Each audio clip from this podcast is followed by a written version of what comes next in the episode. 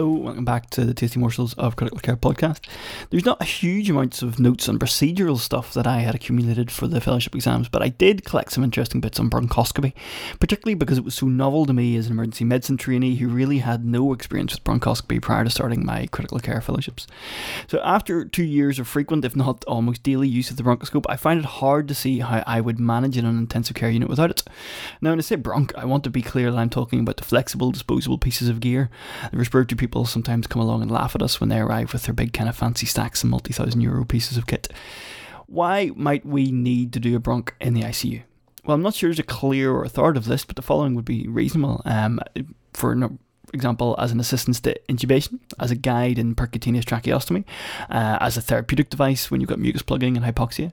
And I think in general, in sudden refractory hypoxia without obvious cause, I often find putting the bronch down quickly answers a lot of questions about tube position and mucus plugging and bleeding a whole lot quicker than waiting for the chest x ray. Bronchoalveolar, la- uh, bronchoalveolar lavage is a core use for us. We all love to know what we're treating, and especially in the hospital acquired or immunocompromised patient, it can be lovely to grow a bug, though I don't want to suggest this is a particularly data driven or very well supported practice.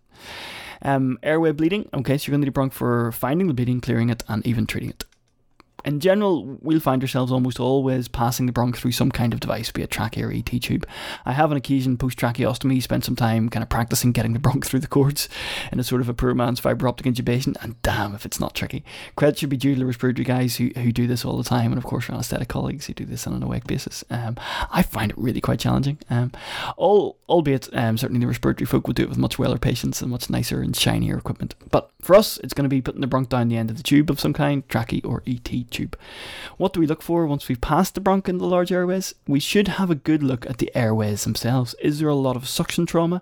Is there bronchomalacia, especially in the slow um, tracheostomy wounds? Um, are there hyphae? Are there mushrooms growing in the airways suggestive of aspergillus? We often forget to simply look at the walls as we chase down into the lobes to get our sample. Once it comes to the process of the BAL itself, then I realise I'm often a little shy and cautious when it comes to my instillations of saline. When I went and read up on this, it turns out that typically recommended volumes for instillation of saline are more like 100 mils rather than the paltry 20 to 40 mils I was using when I first started a lot of what I, and I suspect many of you have been doing, is perhaps better classified as bronchial washings rather than true bronchoalveolar lavage. Um, also important, once you stick the saline in, is to give it a decent amount of time to wash um, all the way down to the alveoli. You're talking maybe 30 seconds up to 60 seconds before aspirating. In terms of our target of what we're aiming for in BAL, typically aim for the segment that's going to look worst on imaging. And if it's all awful, as it typically is, and there's nil focal, then commonly recommendations would be to sample the right middle lobe and the lingula in the left lung. In some of the reading, there was some discussion on wedging the bronch, uh, which is not the infantile practice of pulling someone's underwear up really high when they're not suspecting it. Instead, bronchoscopic wedging involves getting the tip of the bronch into a segment far enough where there is partial airway collapse, though not complete, on suction. So if it doesn't collapse at all, you're probably too proximal. If it collapses completely, then you'll likely not get a good aspirate. Once you've got your samples, then the quandary you face next is what to test it for. This will likely depend on the situation, but you have a variety of options really available to you. Things like routine culture um, seems like a sensible thing to do. Cytology, so in particular, you can look for if you're worried about a daptomycin-induced pneumonitis, eosinophils. If you're worried about CMV or HSV, you can get inclusion bodies um, on cytology with that. A galactomannan on a BAL sample is more useful and more specific in, um, for aspergillus than a serum sample is. PJP PCR, which is very sensitive but not specific, um, and things like silver staining as well can be useful for um, PJP. CMV reactivation is another common concern to critically ill, and we often look for viral loads and things like that from CMV. Bronchs are not without their potential complications and can be summarised as following. So, bleeding would be an obvious one if you poke something and it starts bleeding, but also barotrauma. Uh, and this may be related to things like pneumothoraces, may be related to the sudden and extreme pressure changes from being on positive pressure one moment, and the next thing the large airways are finding themselves attached to wall suction the next.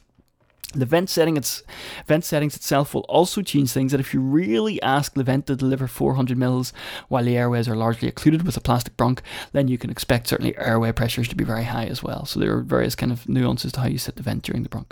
So, in terms of uh, references, the up to date article here I found is very useful in this, but you will need, of course, access to go read it. Um, Life in the Fast Lane, as expected, covers these uh, things well. There is a nice simulator online um, for doing broncs and practicing, but it needs Flash, and it seems that Flash has not graduated into the pandemic era, um, so it's actually really quite hard to run at this stage.